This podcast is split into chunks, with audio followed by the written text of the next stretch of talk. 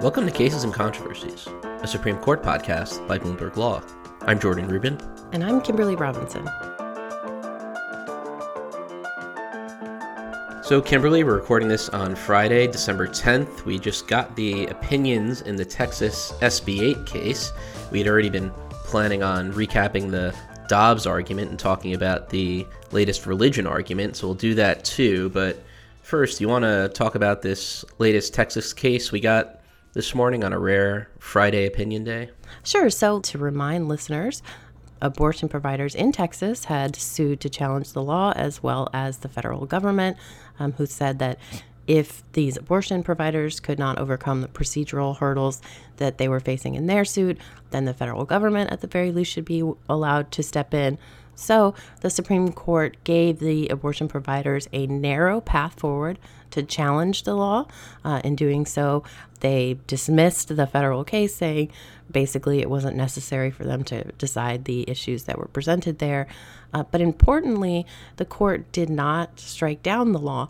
Instead, it wants the district court to consider the next steps here. So the takeaway in the meantime is the law is still in place and I guess it's not clear even from the opinion that carved out this narrow path whether that's even necessarily going to help the challengers. Is it? Is that something we have to wait and see? I do think that's something that we'll have to wait and see. Now, the Supreme Court asked the district court to hear this case uh, swiftly, which, you know, it seems like everything that's happened so far that the district court will do that. But because the ruling was so narrow, uh, it's not clear, as you mentioned, what that effect will have. And so, uh, in particular, the abortion providers had sued a number of state officials. They tried to sue the attorney general, they tried to, to sue court clerks, and they tried to sue kind of licensing officials. And it's only that last group of people that the Supreme Court uh, said eight to one that they could go ahead and sue. And so when this case goes back down to the district court, it's not clear what that's going to mean. If the district court says, you know, you licensing officials who have some enforcement over, you know, disciplinary actions for doctors who violate Texas law, if the district court says this law is invalid, but only those uh, state officials cannot enforce that law. So uh, still a lot of question marks. And I think also a big question mark about what this means for other states who want to pass laws like this, not just affecting abortion, but, you know, when we talked about this case before, there was a brief from the Firearms Policy Coalition who sided with the abortion providers saying, look, if you guys let this go forward, um, you know, Second Amendment rights are going to be next. So um, and we'll have to see. There are some of these laws already being considered by legislatures, and I suspect that blue blue states will kind of jump on the train now and see what they can get away with. Kimberly, do you think that a similar law with a provision infringing on what the court has held to be Second Amendment rights would similarly be successful, like this abortion law has been? Yeah, Jordan, that's pretty cynical. Um, I don't know. Um, you know, of course, there are differences when you're talking about abortion rights and Second Amendment rights. Um, you know, one of the things that Justice Sotomayor said, and um, what is really a dissenting opinion, uh, she said, "What what's going to happen when states try to you know, prohibit certain forms of religion?" Uh, that's something like Second Amendment that I can't see the justices, at least on this current court, letting states get away with. But based on the court's reasoning in this case, I'm not sure why not. Right, and we alluded to the breakdown here a little bit. It's the same breakdown that we had when the law went into effect in September, right? That's right. So we have eight to one pretty broad agreement on these licensing officials that they can be sued. Justice Thomas is the only holdout. He would say, you know, they're out of luck. They can't sue any of these state officials. You have to go through the state courts and have to work your way through there.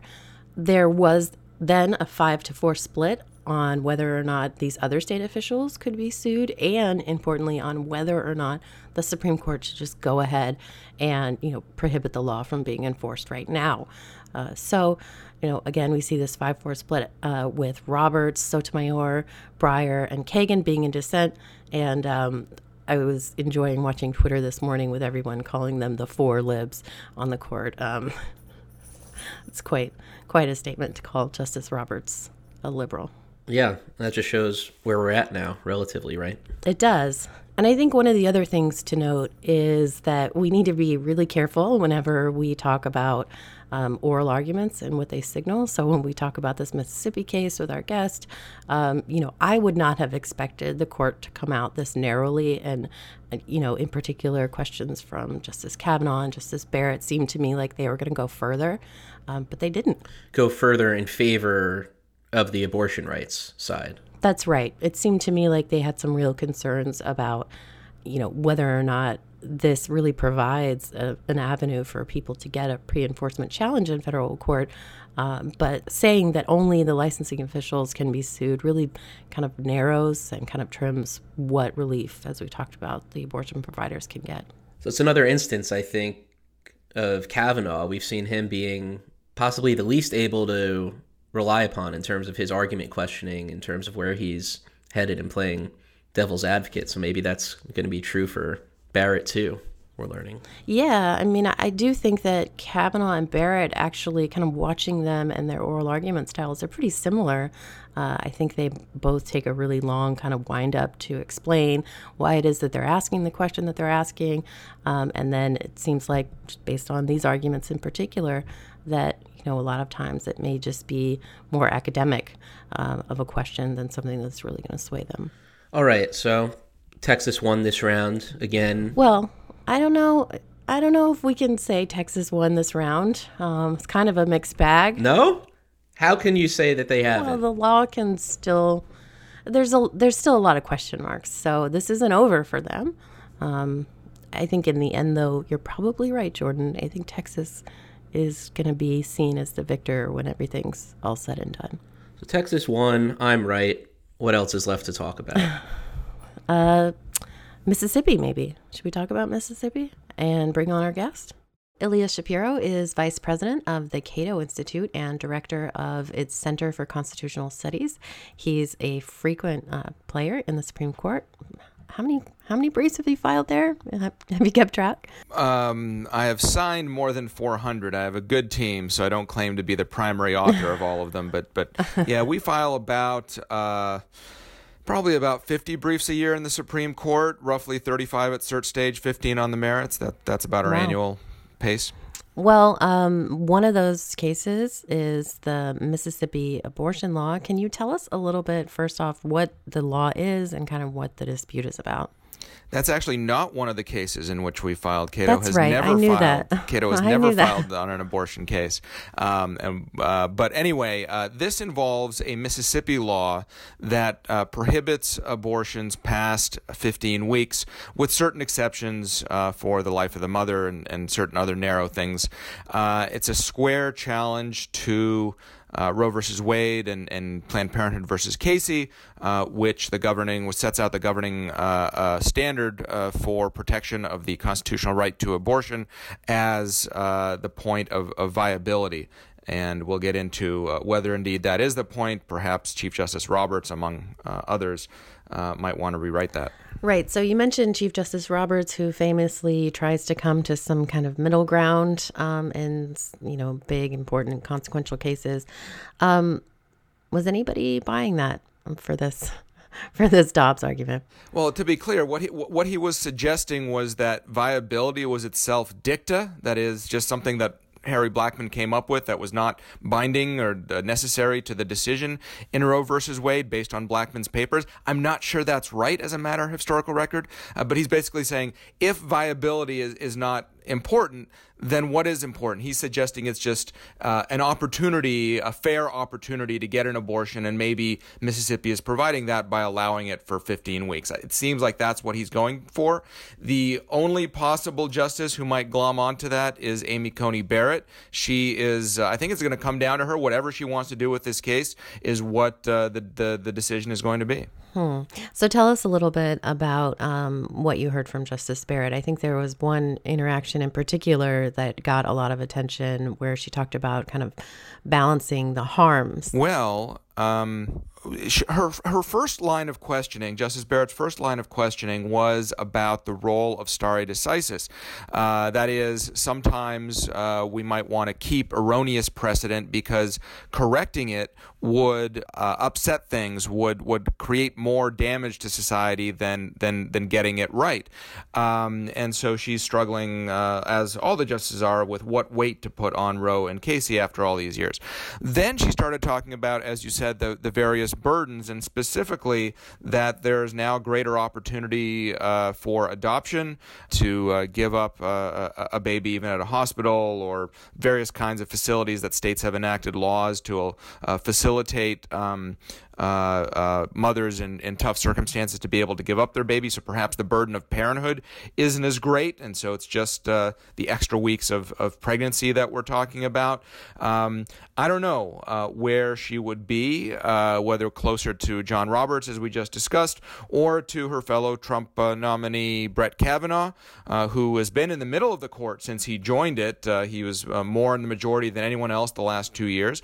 and, but he came out of the gate talking about about how maybe the court should be neutral, meaning get out of abortion regulation altogether, leave it completely up to the states, which means overturning Roe v. Wade, because that's what uh, overturning Roe would do. It would say there is no federal constitutional standard to adjudicate, and each state can can regulate for itself. So we'll see which one of those positions uh, Barrett is drawn to.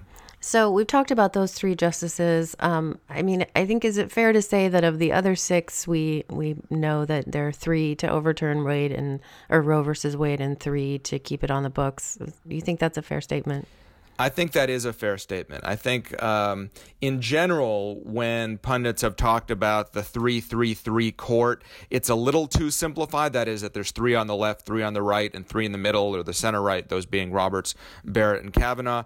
Um, in this circumstance, uh, it's also too simplified because, as it turns out, it looks like Kavanaugh is definitely uh, uh, with the, the right. Um, so it just depends on the type of case. And of course, recall that the biggest disappointment for conservatives in the last few years has been Neil Gorsuch, one of the supposed safe conservatives in the Bostock case, applying anti discrimination law uh, with respect to sexual orientation and gender identity a couple of years ago. So uh, in this case, yes, I, I do think it, it, does come down. This is why I'm saying it's coming down to Barrett, uh, because Roberts is no longer the man in the middle. He is the sixth man, uh, and we'll see what he does with that. Uh, you, we saw uh, just today, as we're recording with the Texas SB8 case, that uh, he joined with the with the left of the court on a significant a portion of that that decision. But maybe maybe here he would join with the right of the court to make it a six to three. We'll see. Yeah, I was wondering about that um, that SB8 case. We talked a little bit about it um, before you came on.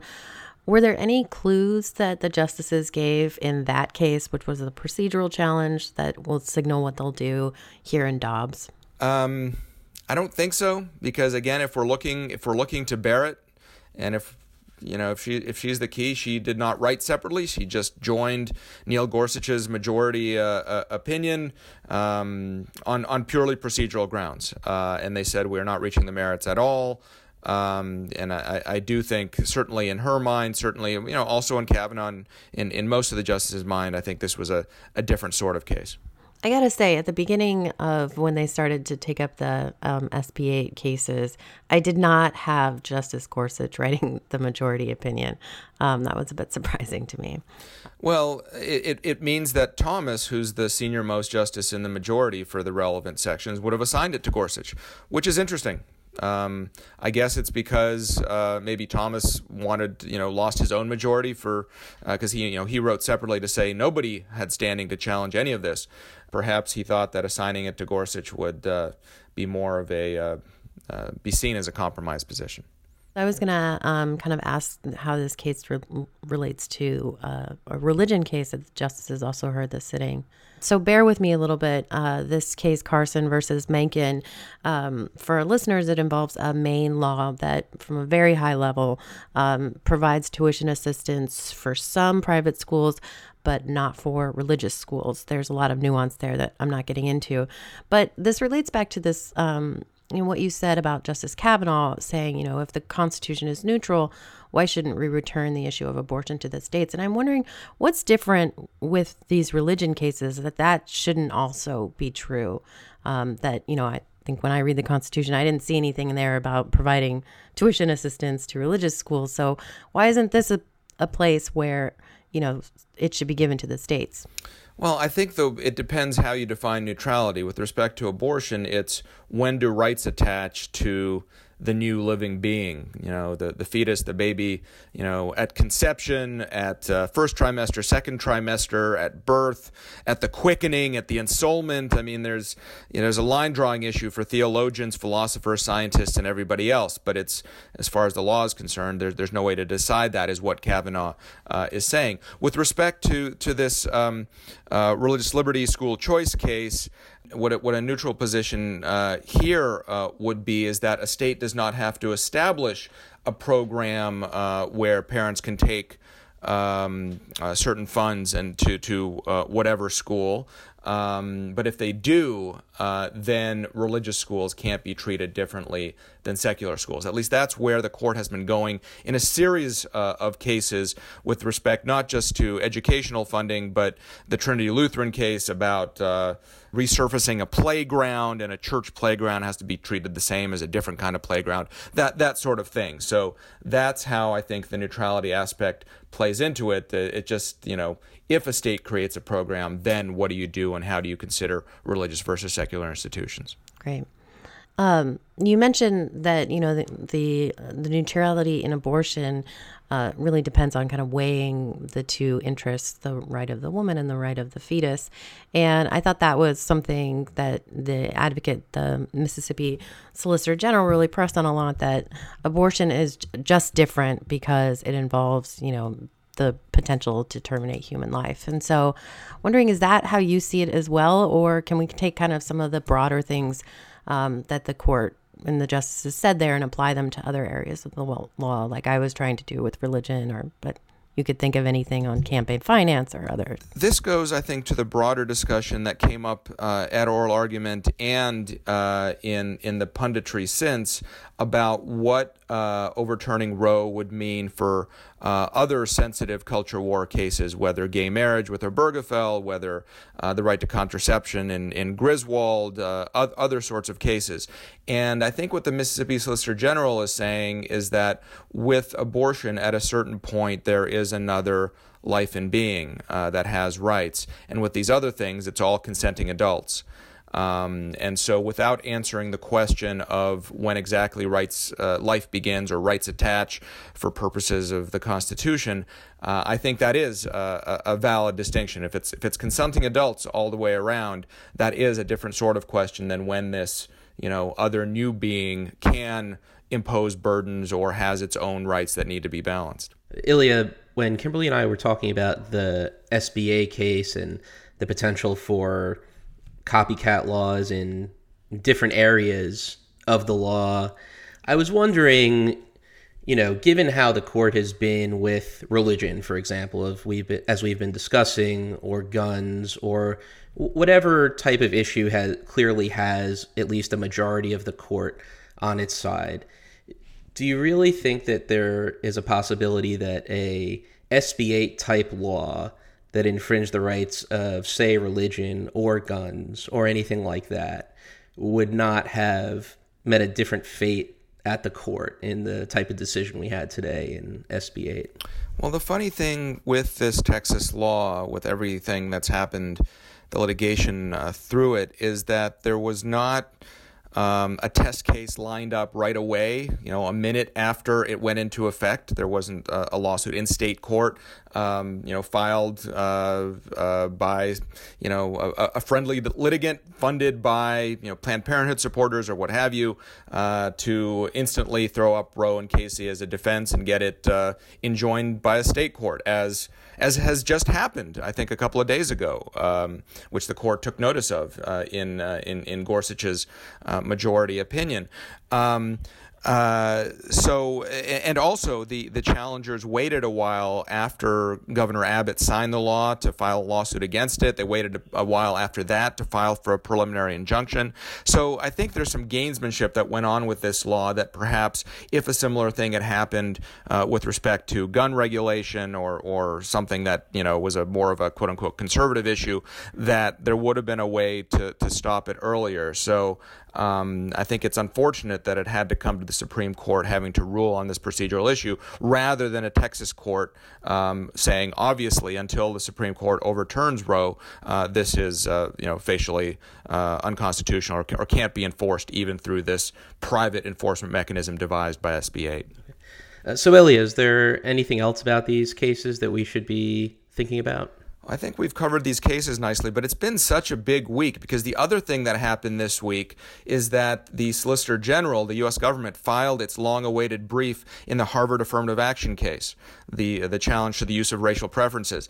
And note that we're still in the second week of December, which means there's still plenty of time. Typically, the cutoff is about the middle of January for the court granting cases and putting them on the docket for the same term. So, in this blockbuster year where we already have abortion, guns, guns and school choice, uh, we may well be adding affirmative action.